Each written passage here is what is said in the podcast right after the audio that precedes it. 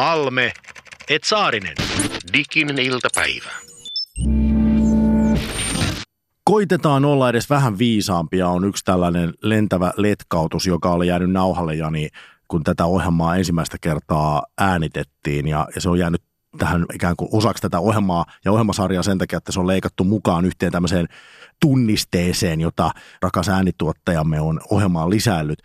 Nyt kun tämä ohjelma on viimeinen diginen iltapäivä, nyt ainakin tältä erää, niin onko sulla Jani sellainen olo, että nyt, nyt tässä kolmen neljän kuukauden aikana, että sä olisit viisastunut?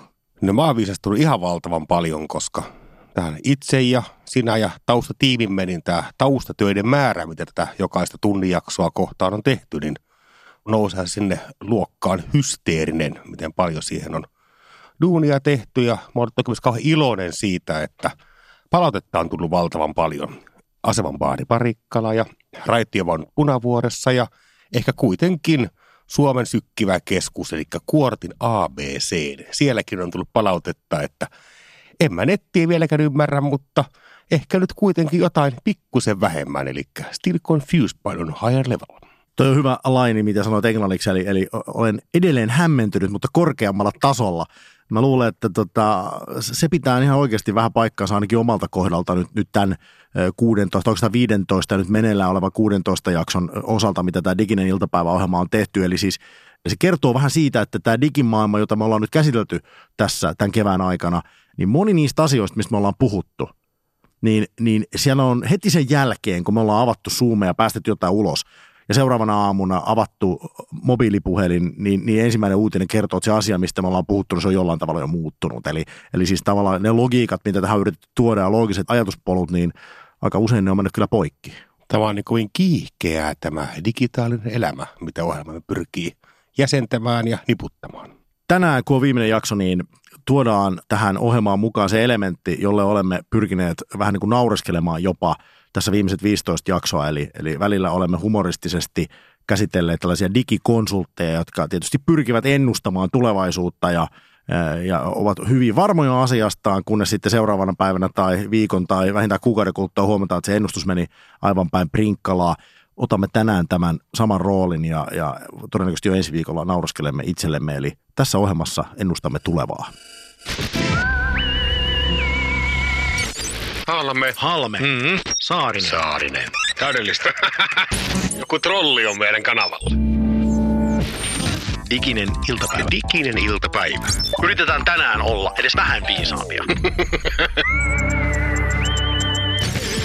Yle puheessa viimeistä kertaa ainakin tällä erää Diginen iltapäivä-ohjelma täällä paikalla tänäänkin Jani Halme ja Tomi Saarinen ja tervehdimme ilolla teitä kaikkia, jotka olette ohjelmaamme kuunnelleet ja ja toivomme, että viihdytte seurassa vielä tänään. Ja siis teille, jotka mahdollisesti kuuntelette tätä nyt ensimmäistä kertaa, niin iloinen asia digitaalisuuden myötä on se, että kaikki nämä jaksot löytyy Yle Areenasta, eli siellä on paljon asiaa digitaalisuudesta ja vaikka tässä nyt vähän alussa vitsailtiinkin sille, että moni asia vanhenee viikossa. Tosiasia on se, että siellä on, mä uskoisin, että aika pitkälläkin vielä ihan relevanttiakin juttuja. Eli, eli jos et ole kuunnellut niitä jaksoja aiemmin, niin ilman muuta kama edelleen relevanttia, eli rohkaisemme siihen, että nyt vaikka kesälomalla laiturin nokassa, niin Yle Areena sieltä diginen iltapäivä ja, ja homma haltuun. Ja puhutaan nyt tietenkin myös niistä asioista, joista on koko kevät puhuttu. Käydään vähän läpi, että olemmeko vielä asioista samaa mieltä kuin oltiin vaikka kolme kuukautta sitten. Aloitetaan tubetuksesta. Sulla oli Jani erittäin terävä ennustus heti siinä ensimmäisessä jaksossa, kun puhuttiin tubetuksesta. Erittäin jykevästi pointtasit, että aikuistubettaminen ei yleisty koskaan. Ja mä seison tämän väitteeni takana. Se herätti Twitterissä varsin paljon kritiikkiä. Ennen kaikkea kritisoit olivat toki tubettamisen ammattilaisia, koska heidän bisnekseen ei toki sovi aatos siitä, etteikö tämä tubettamisen, eli lähinnä YouTubeen toisteisesti päiväkirjamaisten tai oman harrastamiseen liittyvien videoiden julkaiseminen, etteikö se lävistäisi tässä koko kansakuntaa. Facebookillehän kävi näin. Facebook keksittiin, se oli parikymppisten, kaksivitoisten, kolmekymppisten leikkipuisto ja sen jälkeen se hiljalleen meni niin, että tällä hetkellä oikeastaan koko väestö, ehkä ihan kaikkein ysikymppisiä lukuottamatta on siellä. Niin mä edelleen väitän, että tubettamiselle ei käy näin. Et sitten jossakin vaiheessa, kun nykytubettajat vanhenevat, niin emme usko, että hylkää sitä aatosta, mutta että se nyt tästä lähtisi joku 50 perheenäiti tubettamaan massiivisesti, niin ei konna happened. Se jäi aika monelle kuitenkin mieleen, koska se oli niin jykävä ennustus ja ehkä monen mielestä myös aika tyly, koska siinä on ei-sana ja aina kun puhuu, puhuu negaatioilla, niin ihmiset nousevat takajaloilleen. Mutta siinä mielessä sun ennustus, eh, joka tapahtuu siis silloin joskus kolme-neljä kuukautta sitten, toistaiseksi on kuitenkin pitänyt paikkansa, koska en mä ainakaan ole huomannut, että eh, Suomeen olisi sen jälkeen ilmestynyt aikuistubettajia, siis semmoisia, jotka nousisi jollain tavalla – vähän laajempaa tietoisuuteen, niin, niin sen enempää kuin sitä ennenkään. Että se tosiaan ainakin toistaiseksi näyttää siltä, että sä olet oikeassa. Tubettaminen yleensä alkaa siinä vaiheessa, jossa lapsuus on loppunut, mutta aikuisuuden vastuut eivät ole alkaneet. Ja siinä vaiheessa yläkoulu alku, alakoulu loppu, ihmisellä on hillittömästi aikaa ja valtavasti rahaa, koska vanhemmat maksaa ruoan ja asumisen ja sitä rataa. Sieltähän se homma alkaa ja aikuisella kun ikävä kyllä ei ole sitä aikaa niin paljon, eikä ehkä myöskään taitoja, mitä tubettaminen vaatii, niin hankala markkinahan se on nyt keski-ikäisen mennä horitsemaan sinne. Sä sanoit myös siinä tubetusjaksossa silloin, että tubetus on siinä mielessä jännä ja ehkä voisi olla kritisoitavakin tapa – nuorisolle ottaa selkoa maailmasta. Että juuri siinä vaiheessa, kun ihmiset hakevat niin käyttöohjetta elämään, niin sen sijaan, he, että he hakisivat sitä asiantuntijoilta tai joiltain, jolla on jo valtavasti kokemusta, niin he pyrkivätkin hakemaan sitä vertaisiltaan, jolla on ihan yhtä vähän kokemusta kuin heillä itsellään tai mikroskooppisesti enemmän. Mehän puhuttiin tubettien jaksosta tästä Ilari Pro Fudis-jätkästä, joka 16-vuotiaana aloitti ja on tällä hetkellä yksi Suomen – eturivin tubettajia. Tuo on se mahtavaa, että 16-vuotiaat joutuu tekemään sopimuksia kansainvälisten mediajättiläisten kanssa ja itse opettelemaan kuvaamaan ja itse leikkaamaan. Ja mä hoksasin tämän Ilarin osalta semmoisen jännä jutun, että hän lopetti jalkapallon pelaamisen ja teki jalkapallosta itselle ammatin. Ja tämmöistä ei voinut tapahtua silloin, kun minä olin nuori. Yle Puhe, diginen iltapäivä.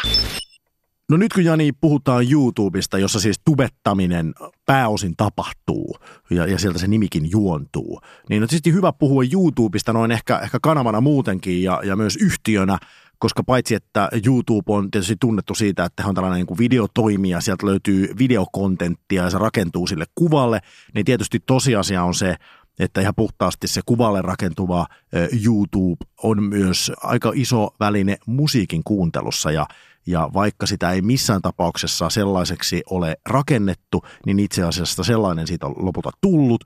Ja, ja aika moni on sitä mieltä, että YouTube on tällä hetkellä maailman iso musiikkipalvelu, vaikka se ei olekaan samanlainen niin sanottu DSP-palvelu, siis digitaalinen musiikkipalvelu kuin vaikka Spotify meillä ehkä on ihmetelty vähän sitä, että eikö tänne tule kilpailijoita ollenkaan, onko Spotify tosiaan näin dominoiva, niin YouTube Music on ilmoittanut, että paitsi he ovat launchanneet jo sen jälkeen viidellä isolla markkinalla, niin aikovat myös tulla Suomeen tämän loppuvuoden aikana. Niin mä olen ymmärtänyt niin, että kysymyksessä olisi huhujen mukaan yksi digitaalisen historian kalleen lanseeraus, mitä Google aikoo YouTuben kanssa tehdä. Ja heidän kassan tietäen, niin – ei edes huomaa sen rahan menoa sieltä. Tämä on supermielenkiintoista ja on tosi helppo ennustaa heille kyllä erittäin, erittäin näyttävää tulevaisuutta.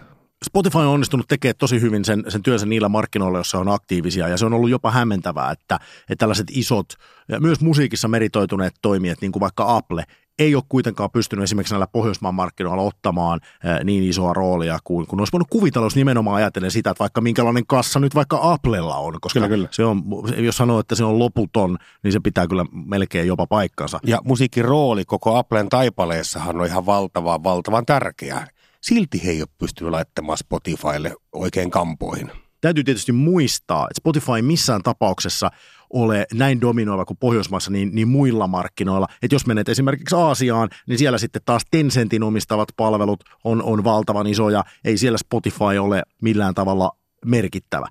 Mutta nyt kun YouTube Music on päättänyt, että he nyt tällä kertaa aikovat ilmeisen tosissaan lähteä tähän, tähän peliin mukaan, niin paitsi, niin kuin Jani sanoi, että heillä on iso kassa, mutta tietysti YouTubella on paljon sellaisia kilpailuetuja, joita muilla palveluilla ei, ei ole, ja se on esimerkiksi se, että heillä todella on sitä musiikkikontenttia valtava määrä jo siellä videopalvelussa. Niin aivan, eli porukka on itse ladannut sinne osin laittomasti, mutta kyllähän te levyyhtiötkin latatti sinne kauhean paljon musiikkia. Kyllä mä itse uskon, että tällä kassalla on nimenomaan tässä musiikkimarkkinassa aidosti merkitystä. Että pitää muistaa se, että Spotify ei ole kauhean uusi keksintö, että se on kymmenen vuotta vanha. Silloin lanseerattiin aivan uusi mullistava juttu, että kaikki maailman musiikki pikkurahan takana siellä. Niin mitä puhuttiin silloin taannoin, niin kyllähän yksi Spotifyn ongelma on se, että yhtiö on raskaasti tappiollinen, se tieto mikä on tullut ja pyrkii pörssiin. Ja pörssi mentyä, niin sehän ei enää kauhean pitkään saa olla. Mitä sä itse ennustat? Miten käy YouTube-musiikille? Kilpailijoita tulee, isoja toimijoita, joilla on uusia innovoivia ideoita toivottavasti myös tälle kentälle, joka kuitenkin on pysynyt aika samankaltaisena – nyt siitä lähtien, kun Spotify on tuotu markkinoille, sillä ei mitään niin kuin dramaattisen isoa muutosta ole tapahtunut vaikka käyttöliittymässä tai tämän tyyppisissä jutuissa. Mä ennustan, että sieltä tulee tapahtumaan nyt isoja muutoksia. Ja nyt pelkästään tämä ei koske YouTubea, joka todennäköisesti tulee ja, ja näyttää siltä, että saattaa olla, olla muskelineen se toimija, joka oikeasti ottaa ison roolin. Mutta on siellä paljon muutakin tapahtumassa. Esimerkiksi ääniohjauspalvelut, joista on puhuttu, joten paitsi että mun ennustus on se, että tulee uusia toimijoita – jotka ottaa isoa roolia tuomalla uusia innovaatioita, niin mä ennustan myös, että kasuaalimmat musiikin kuuntelijat, eli siis ihmiset, jotka eivät niin kuin aktiivisesti harrasta musiikkia ja jotka ovat yli 30-vuotiaita, heidän digitaalinen musiikkikulutuksensa ja ylipäätään musiikin kulutuksensa tulee kasvamaan seuraavan kolmen vuoden aikana merkittävästi. Voisiko käydä niin, että nyt tämän Google, anteeksi YouTube Musicin kautta, niin tämä digitaalisesti jaeltu musiikki voisi mennä myös autoihin.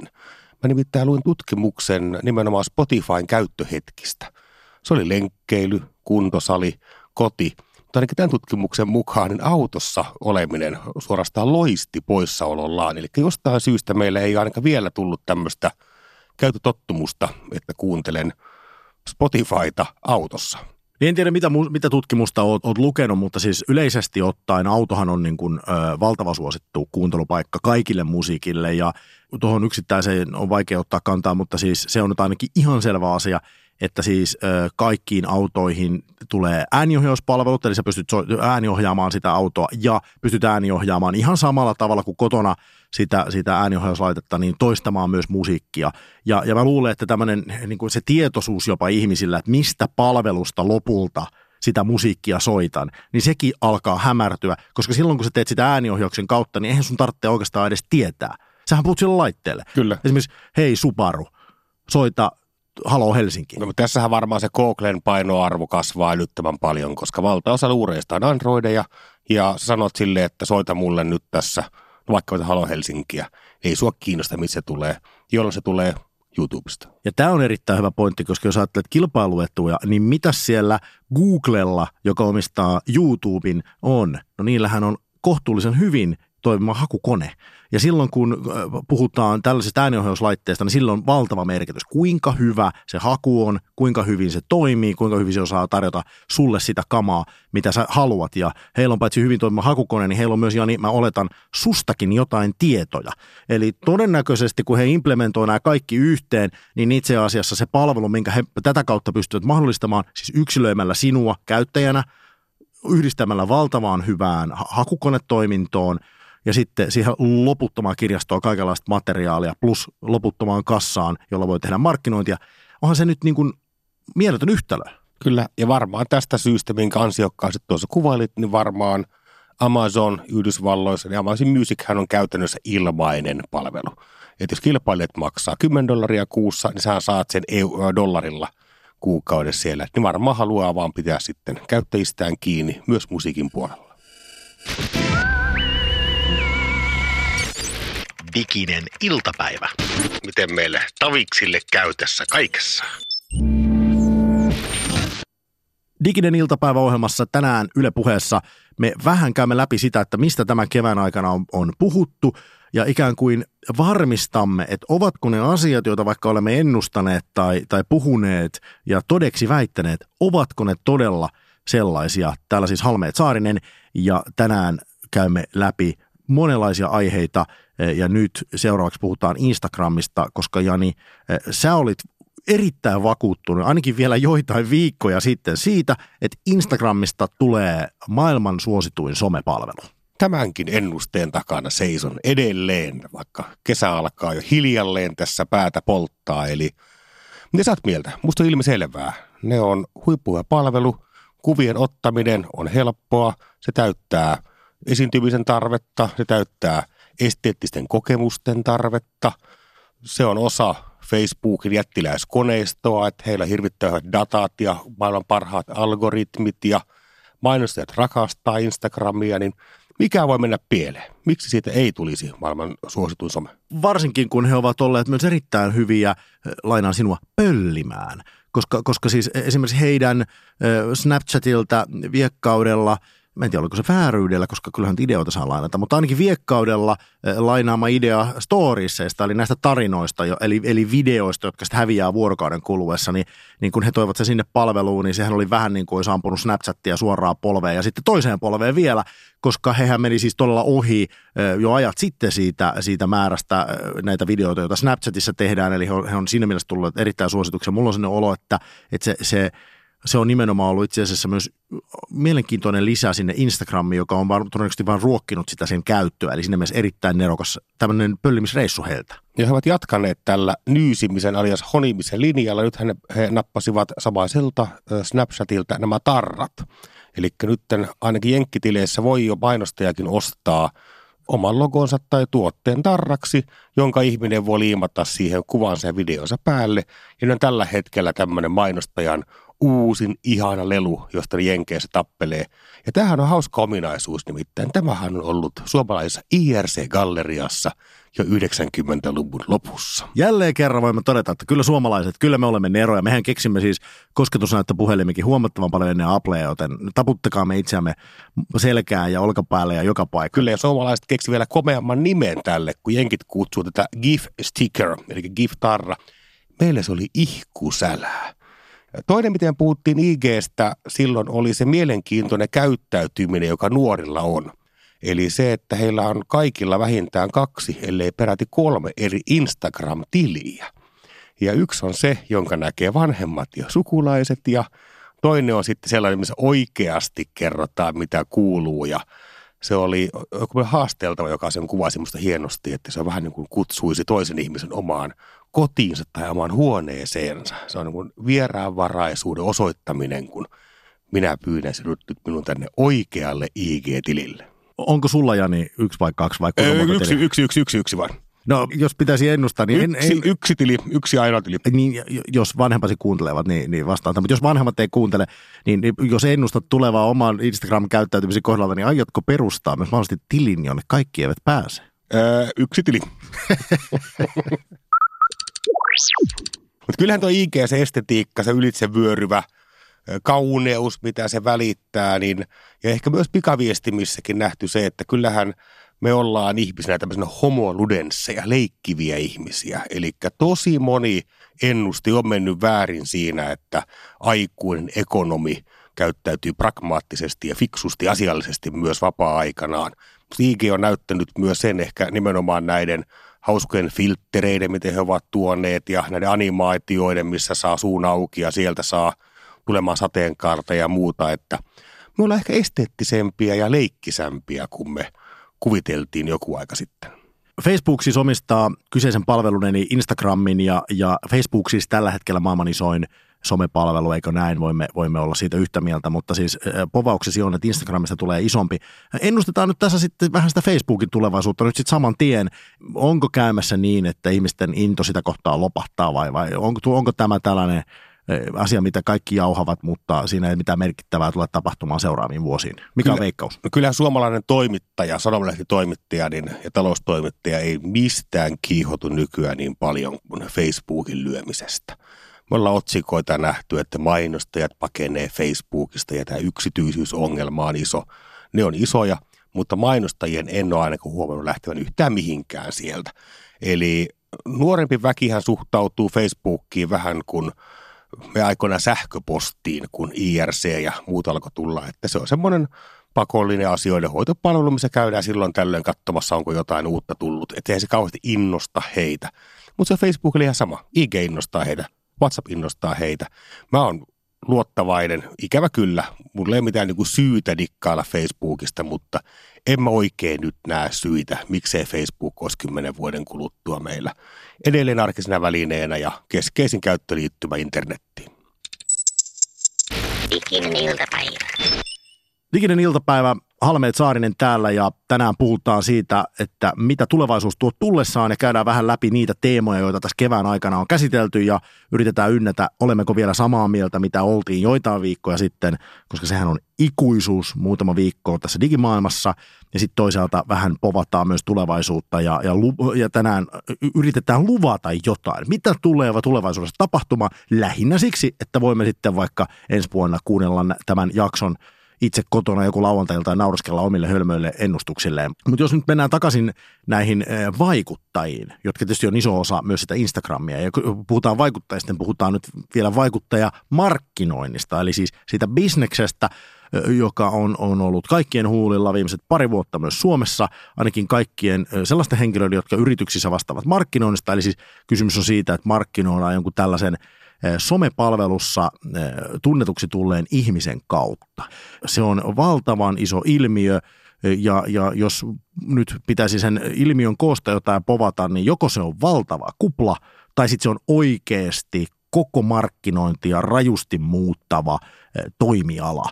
Kumpaa nyt sitten näistä vaihtoehdoista veikkaisit, jos katsotaan tästä vaikka vuosi kaksi eteenpäin? Mä veikkaan perustellen tämän kantani, mitä en vielä kerro keskusteluun, jonka kävin tätä ohjelma ennakoita varten ja keskustelin erään helsinkiläisen perheenäidin kanssa, joka 12-vuotias tytär halusi välttämättä uuden repun, vaikka kaksi viikkoa aikaisemmin oli hankittu reppu. No tämä meni nyt ikään kuin tämmöisen varhaisteinin tuota, mielen maisemien nopean vaihdoksen piikkiin ja sitten uusi sänky piti saada, mutta äidin kellot alkoivat päässään soida, kun tyttö halusi uudet pussilakanat. Hän mietti, että mistä ihan kaikkisesta alkaen 12-vuotiaat on kiinnostunut kodin tekstiileistä. Ja jäljet johtivat Mansikka-nimiseen tubettajaan, joka ei sinällään ei ollut erikseen promonnut näitä tuotteita sen ihmeemmin. Hän vaan kertoi seuraajilleen, että hänellä on nyt tämmöiset tämmöiset lakanat ja tämmöinen meikkipöytä ja sitä rataa. Niin kyllähän se näiden tubettajien, instagrammaajien, näiden nimenomaan vaikuttajien vetovoima ja näköjään se heidän suositteluvoimansa ostamisen on niin suuri, että on tosi tosi vaikea uskoa, etteikö kävisi niin, että mainostajat rakastuvat jatkossa yhä voimakkaammin näihin vaikuttajiin. Toi, mitä Jani kuvasit, niin se on paras sosiaalinen äh, tällainen yhteys, joka sillä ruutua katsovalla henkilöllä on siihen idolisoimaansa hahmoon. Eli, eli hän tietää, että siellä ruudun toisella puolella on tämmöinen henkilö olemassa, mutta se ruudun, ruudulla oleva ihminen ei tiedä tämän katsojan olemassaoloa, mutta siitä huolimatta tässä alkaa muodostua tämmöinen niin kuin ystävyyssuhde. Ja kun me tiedetään, että miten ihmisen kognitio pelaa, niin, niin tällainen kaverin suosittelu on tehokkainta markkinointia, mitä voi olla. Ja siinä mielessä toi sun analogia varmasti pitää paikkaansa. E, totta kai sellainen markkinointi, jossa kaveri suosittelee jotain toiselle, niin se on varmasti tehokkainta silloin aina tulevaisuutta. Ja mitä tahansa tutkimuksia katsotaan, niin, niin se on aina toimivin tapa löytää jotain uutta, musiikkia tai tavaroita tai mitä tahansa muuta. Mutta kun Suomessa ei saa lapsille markkinoida. Niin, tämä on iso asia, mistä toivoisin, että käytäisiin mainos- ja markkinointialalla ehkä isompaakin keskustelua, media siihen toki mukaan lukien. Ja Ruotsissahan oli tämmöinen Instagrammaa ja influencer-vaikuttaja, joka markkinoi Baby Lips nimistä lasten huulipunaa. Ja sitten ilmeni, että tubetta, anteeksi, tämä Instagramma oli alaikäinen. Ja tästä lähdettiin, Ruotsissa lähdettiin sitten niin kuin tosi, tosi isoon keskusteluun, että mitä ihmettä tämä nyt oikein on, että lapset markkinoi huulipunaa toiseen lapsille, koska ne seuraajansa olivat niin ikä-alaikäisiä ja onhan se nyt hanurista. Mutta siis ennustamme tässä, että vaikuttajamarkkinointi, se ei ole ainakaan pelkästään kupla, se on oikeasti toimiva ja myös ihan mielettömän hieno markkinoinnin muoto, koska siellä, siellä markkinointi tai, tai mainonta ja sisältö kohtaa uniikilla aika uudenlaisella tavalla, joka on, joka on mielenkiintoista ja se tuottaa ihmisille ilman muuta viihdettä ja viihdykettä elämään samalla kun sitten siellä mahdollisesti on joku sponsori mukana mahdollistamassa tätä tuotantoa. mutta eh, tässä pitää kyllä itse, mun pitäisi kyllä olla, olla sen verran brutaalimpi tässä, että, että mä sanoisin, että siellä on kyllä sellainen pieni, pientä ilmaa, ylimääräistä ilmaa siinä pallossa sisällä. Ja mä itse asiassa toivoisin ainakin, mä en ole varma, onko tämä niin kuin sellainen ennustus, joka tulee toteutumaan, mä toivoisin mä uskon, että se, mitä tässä tulee tapahtumaan, on myös se, että nämä toimijat, jotka edustaa vaikuttajia, niin he alkaa löytää myös vaikuttajia niin kuin useammalta eri tavallaan toimialalta. Eli, eli, eli sen sijaan, että edustetaan vaikka vain YouTubettajia tai edustetaan Instagrammaa, ja, niin siellä saman managementin alla alkaa olemaan myös artisteja, mahdollisesti näyttelijöitä, erilaisia toimijoita. Ja siinä mielessä mä uskon, että tämä koko kenttä tulee ammattimaistumaan, ja siinä mielessä ehkä voisi ajatella, että jopa tämän kautta, mä toivon ainakin, että suomalainen tavallaan sponsorointi alkaa elää ihan uutta elämää, koska jos me katsomme sponsorointiin meneviä rahoja, niin mehän ollaan siis oltu siinä kehitysmaa. Ja nyt meillä on tämmöinen pieni mahdollisuus, että jos me tämä peli hyvin pelataan, niin siellä, siellä on potentiaalia. Mä jopa innostun tästä itse niin paljon, että pitäisikö itse ruveta tällaiseen bisnekseen. Mä uskon, että on ihan täysin, paitsi näyttelijöiden osalta. He on kuitenkin teeskentelemisen ammattilaisia. Miksi kuka haluaisi ostaa yhtään mitään teeskentelijältä? Halmeet Saarinen, diginen iltapäivä. Niin onko tässä niinku mitään järkeä? Kyllä. Halmeet Saarinen, diginen iltapäivä ja Yle puheella tänään ennustamme tulevaisuutta ja puhumme monenlaisista asioista, joista tänä keväänä on puhuttu ja yritämme vähän nyt ynnätä, että miten näiden asioiden osalta mahtaakaan olla tulevaisuus ja miten maailma makaa just tänään. Ja yksi asia, josta Jani tänä keväänä puhuttiin, on televisio. Se on tietysti tärkeä asia, koska suomalaiset tykkää televisiosta niin kuin muutkin, ja televisio on edelleen erittäin iso osa kaikkien suomalaisten arkea. Vaikka nyt vähän näyttää siltä, että, että se, mitä vuosia on jauhettu, on totta, eli nuorissa kohdeyleisössä television katsominen, se on alkanut hiipua. Mitä sanoisit television tulevaisuudesta noin ytimekkäästi? Mä en usko, että sun lapset oppii koskaan käyttämään asiaa kuin lineaarinen televisio. Mä en kerta kaikkia usko siihen. Telkkarilla itsellään tulee menemään varmasti erittäin hyvin, koska kyllä me kaipaamme suoria isoja TV-lähetyksiä, oli se urheilua tai isoja musiikki, eventtejä tai muuta. Eli jos miettii nyt telkkaria tämmöisenä vähän niin kuin perinteisenä televisiona, niin siellä se polarisoituu äärimmäisen paljon ennusteeni. Eli suuret ohjelmat on yhä suurempia, areenat on näyttävämpiä, soittajia on enemmän ja lavasteet reteämpiä. Ja toisessa päässä on sitten yhdellä kameralla seurataan, milloin tullihenkilöitä, milloin huutokauppakeisareita, milloin ketäkin. Eli tämä middle end, keskisektori hiipuu sieltä. Subjektiivinen havainnointi ympäristöstä on rasittavin tapa ennustaa tulevaisuutta, mutta silti aion pelata sen kortin nyt. Ole hyvä, koska tuossa kun sä sanoit, että mun lapset ei koskaan opi käyttää lineaarista telkkaria, niin mun tuli mieleen se, että mä tuossa viime viikolla olin shokissa. No. Kolme ja puolivuotias tyttäreni, hän työnsi tuolin ton kirjahyllyn viereen, jossa aika korkealla säilytetään television kaukosäänintä. Joo. Hän työti tuolin siihen, otti kaukosäätimen, pani telkkarin päälle ja kysyi, että milloin alkaa pikkukakkonen. Oho, Olisiko niin, että mä oon väärässä? Tämä tarina on tosi, mutta kuten sanoin tuossa itsekin jo disclaimerina, niin, niin itse vihaan, vihaan yli kaiken sitä, että joku ennustaa tulevaisuutta lähinnä niin kuin oman jälkikasvunsa kautta. Ja sanoisin näin, että se, se ei ole kyllä kovin iso otanta välttämättä siitä, siitä viiteryhmästä, mutta – Tämä, tämä tuli mieleen ja se, se oli itsekin hätkähtynyt. hätkähtynyt. Mä, mä luulen, että me olimme juuri tässä, tai se oli todistamassa tällaista lineaarisen TVn huippuhetkeä, eli kotimaisen ohjelmasisällön parin hakeutumista. Eli sehän tällä hetkellä ollut teille viime vuosien iso ilmiö on se, että oikeastaan kaikkien TV-yhtiöiden strategia on sama. Eli koko ilta kotimaista. Ja tämä on tietysti ollut valtava hienoa kaikille ohjelmantekijöille – koska kotimaisen tarjonnan tilausmäärät ovat kasvaneet hurjan paljon ja draamatuotannot on näyttävämpiä, karppia ja muut on oikeasti komeaa jälkeä, soriset ja kumppanit. Mutta kysymys kuuluukin, miten pitkään tämä voi jatkua? Koska pelkästään Maikkari eli MTV tekee tappiota vuosittain 50 miljoonaa euron verran. Ja on ilmi selvää, että markkina ei ole terve. Ja yksi, mikä markkinaa sairastuttaa, on toki kilpailu, mikä tulee. Sairaat tietenkään ole kilpailu, mikä tulee suoratoisto kanavista, Netflixi, HBO, mutta se, että onhan meillä käsittämätön määrä ilmaisia TV-kanavia tässä maassa.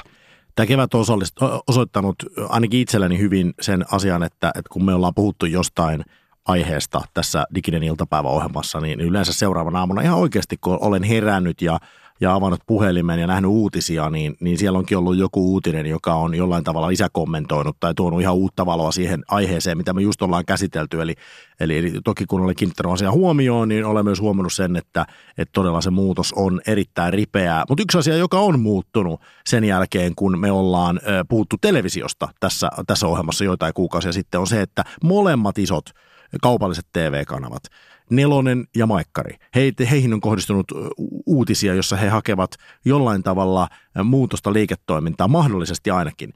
Koska Nelonen on lähtenyt tapahtumaliiketoimintaa, he ovat perustaneet tämmöisen live-toiminnan, joka siis tekee, tekee nyt ainakin tällä tietoa musiikkitapahtumia. Ja sitten toisaalta Maikkariin kohdistuu ihan just hiljattain vähän huhuja. Eli että – kävisikin niin, että, että Bonnier, joka on siis omistaa muun muassa nyt sitten mainostelevision Suomessa, mutta sitten omistaa myös TV4 esimerkiksi Ruotsissa ja sitten Seymour-palvelun, niin, niin että Telia olisikin ostamassa tätä toimintaa. Eli se ei olekaan enää Bonnierin omistuksessa. Joo, se on mielenkiintoinen aatos. Teliahan osti nytten oikeudet yhteen suomalaisen TV-historian rajusti tappiollisimpaan tuotteeseen, eli SM Liikaan jääkiekon – korkeimpaan kotivaiseen sarjaan, ja sehän on ollut ihan riippakivi sanomille, että maksaa hillittömästi, ei vaan saada myytyä riittävästi näitä maksukortteja tai ruutuplus-tunnuksia siihen, mutta mielenkiintoista nähdä, että miten se teleoperaattorin käsissä, että muuttuuko tällä hetkellä se raskas taakka sitten jopa voitoksi, koska hän pystyy kytkemään siihen sitten ehkä muitakin palveluita kuin pelkästään sen TV-katsomisen. Mutta Mulla on sikäli ihan vahva usko myös Suomessa television voimaan, koska porukka tykkää katsoa liikkuvaa kuvaa, mainostaja rakastaa televisiota. Ei vaan kerta kaikkia vieläkään, ei ole. On kaikennäköistä IG-postausta ja Snapchat-tarraa, mutta mainonnassa televisio on kaikkein paras tapa tuotteen nopean tunnettuuden nostamisessa. Ja meillähän on Suomessa äärimmäisen halpa TV-mainonta, koska tarjontaa on niin valtavan paljon – Eli rahaa TVC on tulossa ja tulee jatkossakin. Ja nyt on vain kysymys siitä, että miten tämä seuraava viisi vuotta, joka heillä on vielä aikaa, miten he pystyvät sen käyttämään mahdollisimman tehokkaasti. Tähän loppuu televisiosta ennustus. Voin tehdä sen. Ennustan, että vuonna 2018 Suomessa katsotuin TV-ohjelma on presidentin linnan juhlat, jotka siis itsenäisyyspäivänä televisiossa nähdään. Diginen iltapäivä. On tää Amerikka. Yle puheessa Diginen iltapäivä. Halmeet Saarinen täällä ja käsittelemme tänään vähän niin kuin niitä topikkeja, ison määrän, jota tässä on tämän kevään aikana eh, käyty läpi ja puhumme siitä, että mitä mahtaa tulevaisuus tuoda tullessaan näissä erinäisissä digitaalisuuteen liittyvissä asioissa. Ja olemme tänään kahlanneet läpi jo ison joukon niitä. Mutta nyt voitaisiin puhua muutama sana siitä aiheesta, joka varmasti oli, ainakin tuntuu, että yksi mielenkiintoisimmista kuuntelijoiden mielestä tänä keväänä, mitä nyt näihin meidän jaksojen aiheisiin tulee, eli algoritmi. Tämä, tämä sana on kuitenkin sellainen, jota tässä nyt on tämän kevään aikana viljelty, paitsi tässä meidän ohjelmassa, niin, niin muutenkin aika paljon. Ja, ja vaikutti ihan selkeästi siltä, että tämä algoritmi-asia ylipäätään oli, oli sellainen, johon ihmiset kaipasivat jonkinlaista selkeyttä tai, tai jonkinlaista taustatietoa, että mistä siinä on niin kysymys ja mitä siinä on mahdollisesti tapahtumassa. Ja, ja algoritmi on asia, joka siis vaikuttaa meidän kaikkien elämään ihan siis jatkuvasti. Eipä tarvitse mitään muuta tehdä kuin avata vaikka Facebook, niin se ensimmäinen fiidi, se virta, joka siellä nähdään, niin sehän on siis räätälöity algoritmin kautta meille jokaiselle käytännössä erilaisiksi, eli Jani mun ja sun fiidit ei ole ollenkaan samanlaiset. Tämä on äärimmäisen tärkeä asia ymmärtää digitaalisesta mediasta, nimenomaan tämä, eli julkaisualgoritmihan on, miten me puhuttiin, että se on se on sarjasääntöjä, jonka perusteella meille näytetään sitä, mitä meille näytetään. Ja se on toisaalta, voisi vois sanoa, että se on myös tämmöinen näkymätön bittikäsi. Se oli erinomainen termi. Se on muuten sun keksintö. Se on mahtava sana. Saiskohan sen johonkin sanakirjaan? Tai... Mitä kevään aikanahan on tullut myös meidän ohjelmaa koskien sanakirjauudistuksia ja podcast pääsi tähän kielitoimisen sanakirjaa sinne jonnen ja dronin väliin. Eli voisiko olla, että algoritmin suomennos voisi olla, kun nyt siis eh, tälle mainitsemaiselle podcastille ei ole nyt sit suomennosta, mikä on kyllä järkevää, että sillä ei ole yritetty keksiä mitään, mitään sen kummempaa, se on podcast niin kuin se on, mutta, mutta pitäisikö algoritmi Suomessa vaihtaakin, että algoritmin sijaan puhuttaisiin aina näkymättömästä bittikädestä? Ehdottomasti, ja sitten sä saat hautakiveesi, voit sanoa, että mies, joka keksi bittikäden termi. Mutta se on nimenomaan niin kuin sanoit se, että meillä on jokaisella eri Facebook. Meillä jokaisella on erilainen hinta verkkokaupassa tuotteille. Ja tässä voi helposti käydä niin, että näiden asioiden mittasuhteet vääristyy meillä. Tämähän näkyy tänä keväänä presidentinvaaleissa, kun sosiaalinen media, nämä algoritmit tarjoaa sulle koko ajan tietoa siitä, minkä he olettaa, että olet kiinnostunut, mikä ehkä herättää sussa tunteita, tulee jopa vaikkapa – dopamiimia ja muuta, ikään kuin mielihyvä hormoneja e- elimistöön kehittyy, niin Laura Huhtasaaren kannattajat hän olivat aivan niin kuin, raivoissaan, jopa niin kuin tihkuvat semmoista niin kuin mykistystä, miten se ei päässyt toiselle kierrokselle. Ja se on ymmärrettävää, koska heidän mediatodellisuudessaan, niin Laura Huhtasaari oli aivan varma vähintään toiselle kierrokselle meniä. Ja tämä on meillä hyvä kaikkien muistaa. Joku asia, joka näkyy sinun somefiidissäsi niin kauhean selkeänä, ei välttämättä ole sun kaverille, joka on ihan samassa elämäntilanteessa, istuu vaikka vieresellä penkillä töissä. Hän ei ole kuullutkaan tästä asiasta. Ja tämä siis voi aiheuttaa, ja jossain määrin varmasti aiheuttaakin tämmöistä kuplautumista, eli, eli ihmiset näkevät sitä, mitä he haluavat nähdä, ja se niin kuin vahvistaa sitä omaa käsitystä maailmasta ja elinympäristöstä. Mutta sitten toisaalta, niin kuin tuossa algoritmijaksossa hienosti asiantuntija totesi, niin ilman algoritmia, siis et ilman, että se räätälöitäisi se, se näkymä meille ja personoitaisi, ja, ja jos olisi toinen vaihtoehto se, että näkisimme kaiken siinä järjestyksessä kronologisesti, kun niitä julkaisuja tapahtuu, niin sosiaalista mediaa siinä muodossa ja ikään kuin siinä koko luokassa, kun me se tänä päivänä tunnetaan, niin sitä ei olisi. Se on juuri näin. Ja nythän nämä algoritmit on, eli koneellinen julkaiseminen, niin tämähän on valtavan iso asia myös uutismedialle. Ja hän kipuilee tämän asian kuin serendipiteetti kanssa. Eli sehän on tämä serendipitin prinssit, jotka törmäsivät aina kaikkeen uuteen ja yllättävään ja hurmioituivat siitä.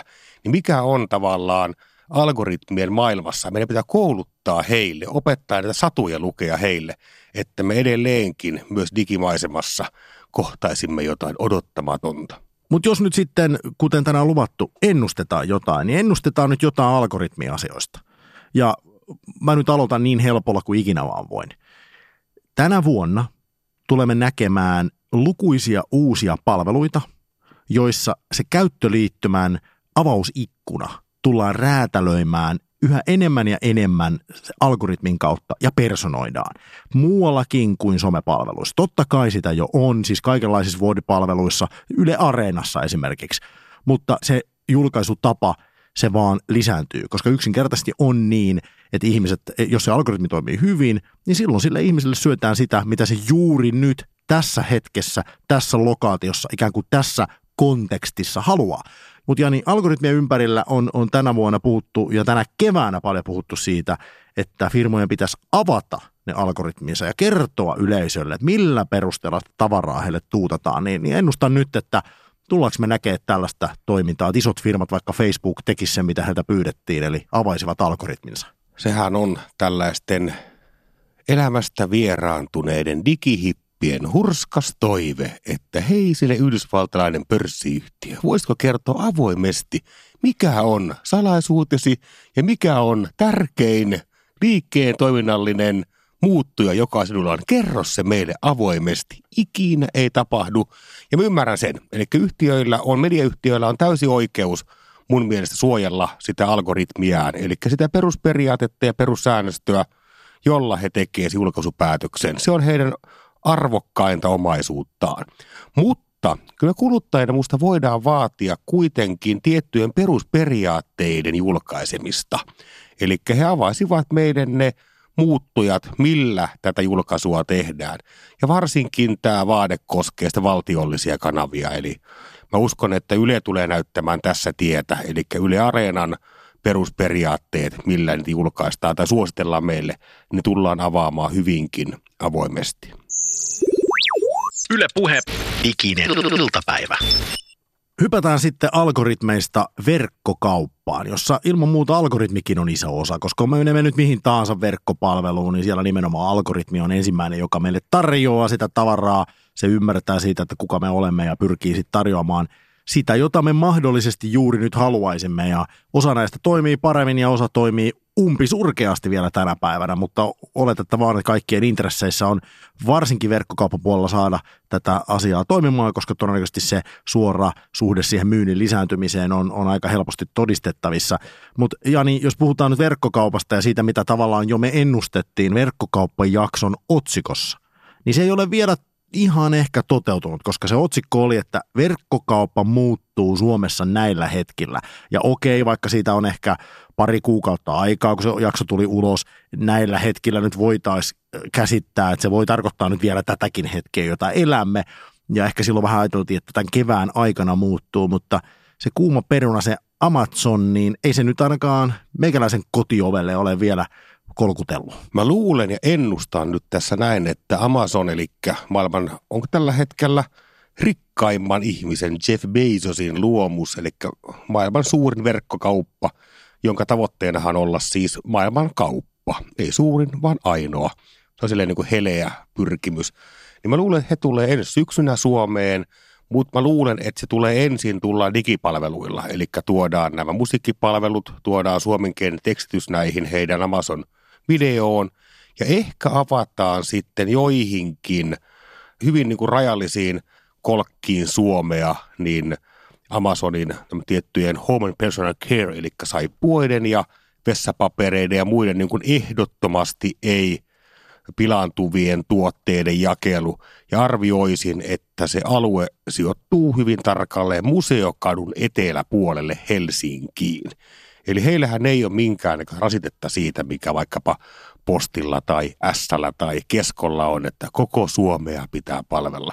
Ne voi poimia siitä ihan vaan kaikki helpoiten palveltavat kuluttajat ja keskittyä niihin me Jani puhuttiin verkkokaupan jaksossa ja aprikoitiin vähän sitä, että uskaltaisiko sanoa, että Suomi on verkkokaupan kehitysmaa ja, ja sitten kun mä tarpeeksi painostin, niin sä, sä sanoit, että kyllä se on, vaikka et aluksi ollut sitä mieltä. Kyllä me ollaan kehitysmaa. Mä oon tullut katuva päälle, että mä alun perinkin sanoin, että ei me olla, mutta kyllä me ollaan.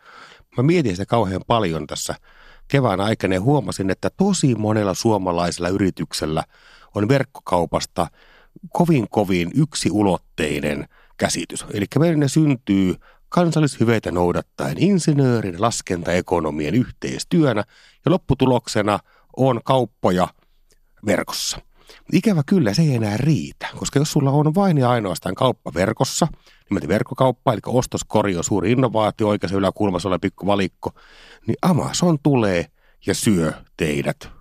Joku vuosi tulee, että he laajentaa sinne ja haps kuuluu vaan, niin se firma on poistunut markkinoilta.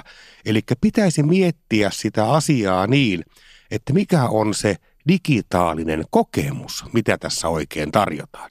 Samat liikkeet, jotka on vuosikymmeniä sukupolven sukupolven jälkeen pystyneet hurmaamaan ihmisiä kivialassa. Eli se myymälöissä, onko se hyvä palvelu, onko se hyvä, onko se ainutkertainen ö, tavaran määrä, mikä se onkaan se tapa. Ne hiipuu verkossa pelkästään tavaran toimittajiksi. Mutta onneksi meillä on pari hyvää tämmöistä poikkeusyksilöä, vaikka mustia mirri. He ovat kehittäneet, heillä verkkokauppa, joo, mutta he ovat kehittäneet sinne muitakin digipalveluita verkkokaupan käyttäjille. Heillä on muun muassa tämmöinen kuin koiran ulkoiluttamisen Uber, eli se, että koiran ulkoiluttamisen tarve ja toteuttaminen kohtaa verkossa ja – sitten heillä on tassututka, jota kautta pystyy sitten ilmoittamaan, että mun koira on karannut ja muut kanta-asiakkaat, eli verkkokaupan ihmiset saa tiedon, että nyt Lauttasaaressa on muffe ja muffe näyttää tältä. Tämmöistä ajattelua soisi näkevä enemmänkin. Pitkä oli monologi, mutta nyt tiivistetään, joten uudelleen ennustamme, ja se taisi tulla Jani jo, mutta haluan vahvistuksen siis. Ennustitko, käsitinkö oikein, että Amazon aloittaa verkkokaupassa Suomessa viimeistään syksyllä? Ota kymmenes kymmenettä. Aleksis Kivenpäivänä. Saarinen. Halme. Saarinen. Halme. Saarinen. Halme. Thank you. Yle puheessa Halmeen Saarinen diginen iltapäivä. Tänään ennustelemme tulevaa ja tarkastelemme sitä, että minkälaisessa digitaalisessa maailmassa elämme juuri nyt ja yritetään se saada jotenkin nippuun tässä yhdessä tunnin ohjelmassa. Ennustuksia on jo tehty ja tehdään vielä ainakin pari lisää. Yksi asia, josta Jani puhuttiin tuossa aika hiljattain, on pikaviestimet. Eli siis paitsi, että laskettiin kuinka monta notifikaatiota tuli kummallekin yhden ohjelman aikana, ja niitähän muuten siis tuli, niitä on varmaan tullut tänäänkin, mutta en uskalla avata tuota puhelinta, ettei keskittyminen herpaannu, niin puhuttiin myös siitä, että että pikaviestimet, niistä on tullut valtavan suosittuja. Ne on varmaan yksi syy, minkä takia esimerkiksi vaikka postausten määrä sosiaalisen median palveluihin, siis tällaisiin julkisiin sosiaalisen median palveluihin on vähentynyt. Eli ihmiset tekevät enemmän niitä tavallaan postauksia suoraan ihmisille tai jollekin pienemmille ryhmille pikaviestimissä. Mutta sitten oli yksi tosi kiinnostava esimerkki, joka mun mielestä on kyllä jo, jo hyvä povaus tulevaisuudesta sellaisenaan. Eli, eli kun me puhuimme neistä pikaviestin palveluista, joita me länsimaiset ihmiset paljon käytämme, eli, eli, eli siis tietenkin Facebookin Messenger ja sitten vaikka WhatsApp, niin, niin WeChat, Kiinassa valtava suosittu pikaviestin palvelu, niin, niin povasimme, että se näyttää tulevaisuutta myös meille ja, ja näille länsimaissa suosituille pikaviestin palveluille. Joo, sehän on yksi tämmöinen digitaalisen historian varmaan komeimpia tarinoita, eli he lähtivät vain ja ainoastaan rakentamaan kilpailijaa tai kopioimaan WhatsAppin Kiinan markkinoille. Sitten muutama hassua vuotta myöhemmin, niin joo, kaikki kiinalaiset käyttää. Nythän ne on sivuttaneet jo kaikki pankit ja luottokorttifirmat siinä, eli porukka maksaa tällä applikaatiolla leffalippunsa ja parkkimaksunsa ja ruokansa ja ostoksensa ja ihan kaiken. Ja se on tärkeämpi kuin se puhelin. Sun luurimerkillä ei ole mitään väliä, kunhan siinä on tämä WeChat. Ja se on se 600 000 applikaatiota, eli pelejä – leikkejä. Onko sitä kaikkea, mitä me pannaan kännyköihin, niin porukka Kiinassa lataa tähän WeChatin päälle. Ja tästä on sitten epäilty, että tämä voi johtaa myös niin kuin sosiaalisesti vähän kiusallisiin hetkiin, koska Kiinan valtio ilmeisesti seuraa hyvin tarkkaan tätä dataa, miten sinne kertyy ja puhutaan tämmöisestä sosiaalisesta luotosta. Eli ihminen ei saa matkalippu lippuja, hotellihuoneita, jos on huonot pisteet, ja ne pisteet lasketaan nimenomaan tämän yhden ja vain yhden applikaation käytöstä. Eli ketä sulla on kavereina, millä sivuilla sä oot käynyt, oot sä laskut ajoissa ja niin edelleen. Ja tästä on syntynyt jo epäilyjä, että eräs toimittaja, mikä oli hyvin vihkiytynyt näihin ihmisoikeusasioihin, niin hänen jostain sitä maksut ovat menneet väärälle tilille. Ja tästä on syntynyt sitten tämmöistä niin maksuhäiriömerkintää ja bum bum, eipä saakka enää matkustaa ulkomaille eikä saa junalippuja, koska on epäluotettava henkilö. Niin, tämä jos summaisi tämän äsken läpikäymäsi, niin tähän mä aloitin, että tässä tulee tällainen niin positiivisvirittäinen tulevaisuuden kuva, jossa kaikki asiat mahdollistuu yksinkertaisesti ja me kuluttajina olemme vain voittajia, mutta nyt yhtäkkiä tämä kääntyikin siihen, että mun päässäni näkyy vain pelkästään tämmöisiä orvellilaisia tulevaisuuden kuvia, missä ihminen on isovelin käsiraudossa – ihan joka asiassa. Niin samaan aikaan että nyt puhuu täällä keski-ikäinen ylipainoinen valkoinen mies, eli joka on saanut kasvaa maailman rauhallisimmassa kolkassa, että onhan tämä joku mielenkiintoinen jako, haluaa nähdä oikein mustavalkoisesti, että onko tämä Brave New World, onko tämä ikään kuin mahtava juttu, jossa hyvikset voittaa pahikset, vai onko tämä jonkinnäköinen kauhea dystopia, jossa – valtio nimenomaan ohjaa ja rankaisee ajatusrikoksista, kun sehän on siinä se kurjinta, että jos sä käyt väärällä sivulla, niin sut voidaan sitten rankaista. Valtio päättää, mikä on oikea ajattelua. Ei lienee vaikea ennustus ennustaa, että johonkin tuohon väliin se asettuu. Viraste, hemla, Yksi aihe tässä meidän diginen iltapäivä ohjelmassa oli nimenomaan äänen tulevaisuus ja sitä pohdittiin niin kuin kahden eh, erilaisen näkökulman kautta. Toisaalta tällaisten eh, äänituotantojen, jota mekin tässä teemme, eli radio-ohjelmien tai podcastien kautta. Ja sitten toisaalta puhuttiin myös ääniohjauksesta, eli sitä, miten kuluttaja voi omalla äänellään hallita ympärillä olevaa maailmaa sen sijaan, että pitäisi peukaloa käyttää ja saada jännettympi tulehdus. Mutta tosiasia on se, että ääniohjaus – se lisääntyy nyt tällä hetkellä huimaa vauhtia ja, ja ääniohjattavat laitteet, niin niitä on meillä molemmilla esimerkiksi kotona tällä hetkellä. Kyllä, ja uskon, että varmaan suurimpia ennakoidaan, että Iso-Britanniassa on 2020, eli ihan parin vuoden päästä, niin onko se, että 80 prosentilla kotitalouksista on ja Jenkeissä on muuten jotain saman suurusta. Tämä oh, helppo, helppo, helppo uskoa. On aktiivisessa käytössä oleva älykaiutin, eli kotiin tulee uusi kodin kone siihen.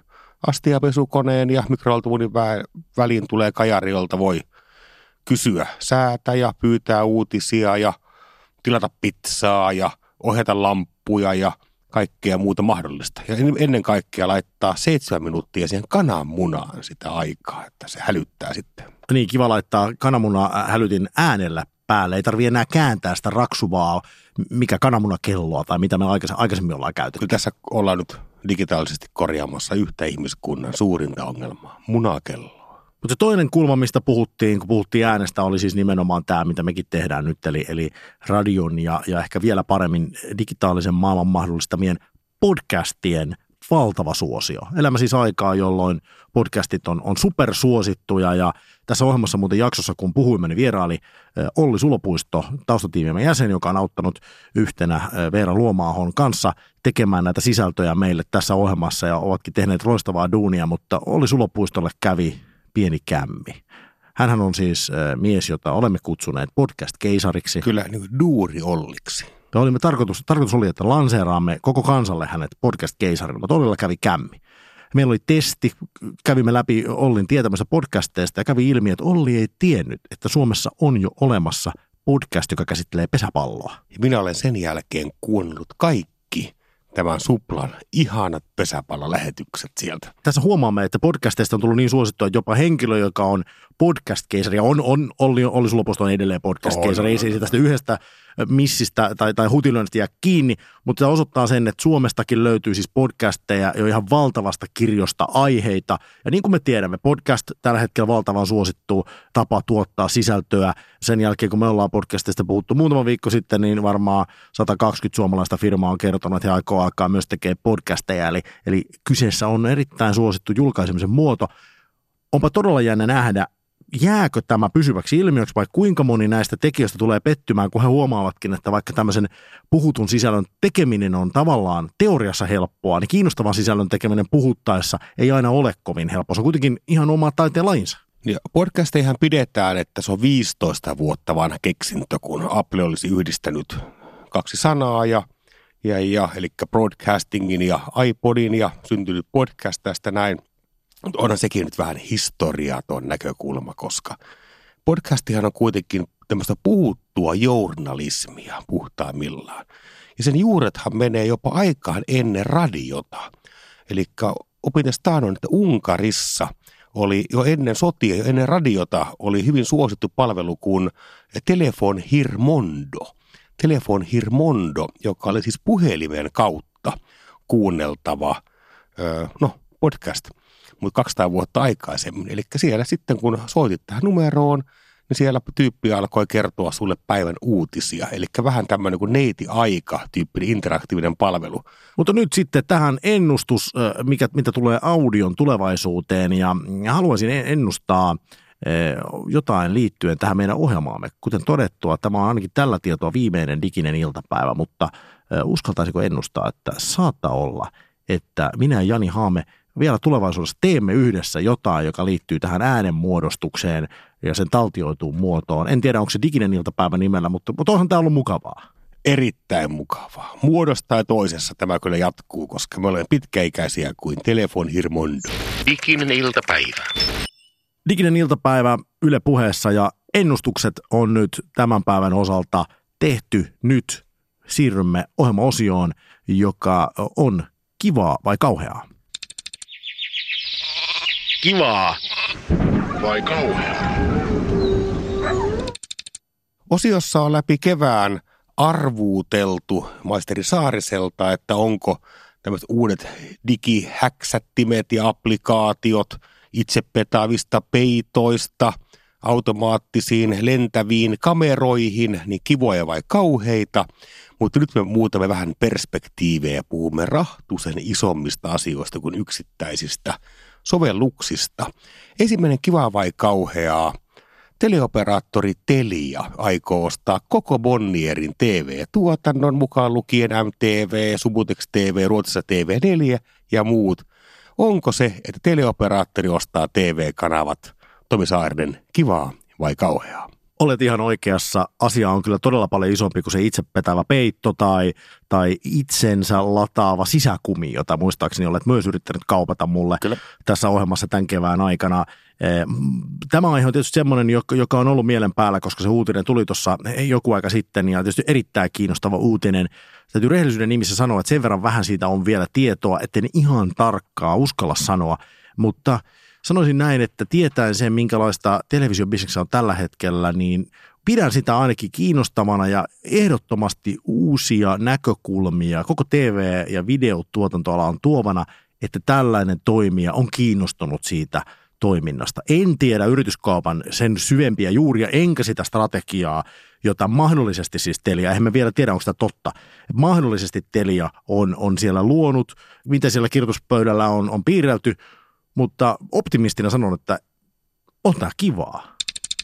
Me ihmiset rakastetaan draamaa ja usein me halutaan myös nähdä tässä digitaalisessa maisemassa tällaisia isoja taisteluita. Ja nythän tilanne on se, että Facebook on se jättiläinen, jota yritetään ikään kuin keikuttaa tältä valtaistuimeltaan. Ja yksi yrittäjä, mitä pidettiin jo, että se onnistuu ainakin nuorison osalta, oli Snapchat – sen piti tulla ja jyrätä Facebook, ainakin tehdä siitä vähän vanhojen kubbejen ja akkojen paikka, missä kukaan itseään kunnioittava nuori, viriili ja vetreä ihminen ei notku. Mutta nyt näyttää siltä, että väki pakenee Snapchatista, menevät Facebookin ig ja jos katselee, niin vaikkapa Snapchatin pörssikurssi, josta voidaan jotain kuitenkin päätellä, on likimain nollassa – Eli Snapchatin orastava tuho, kivaa vai kauheaa, Tomi Saarinen? No tietenkin just optimistina sanoisin näin, että jos joku tuhoutuu, niin en sitä nyt lähtökohtaisesti tietenkään pidä kivana. Siellä on aina ikäviä inhimillisiä tragedioita. Mutta noin niin kuin muuten niin sanoisin, että eh, kyllä se tässä tälläkin kertaa valitettavan eh, huono, pieni, subjektiivinen otanta nuorempia ihmisiä ovat kyllä – antaneet jyrkän tuomionsa viime aikoina sen meidän ohjelman jälkeen Snapchatista. Mä uskon heitä.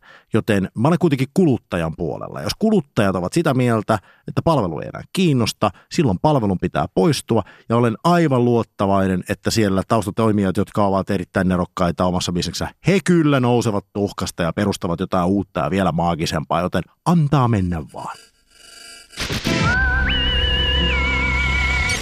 Halme. Halme. Mm-hmm. Saarinen. Saarinen. Täydellistä. niin onko tässä niinku mitään järkeä? Diginen iltapäivä. Diginen iltapäivä. Yritetään tänään olla edes vähän viisaampia.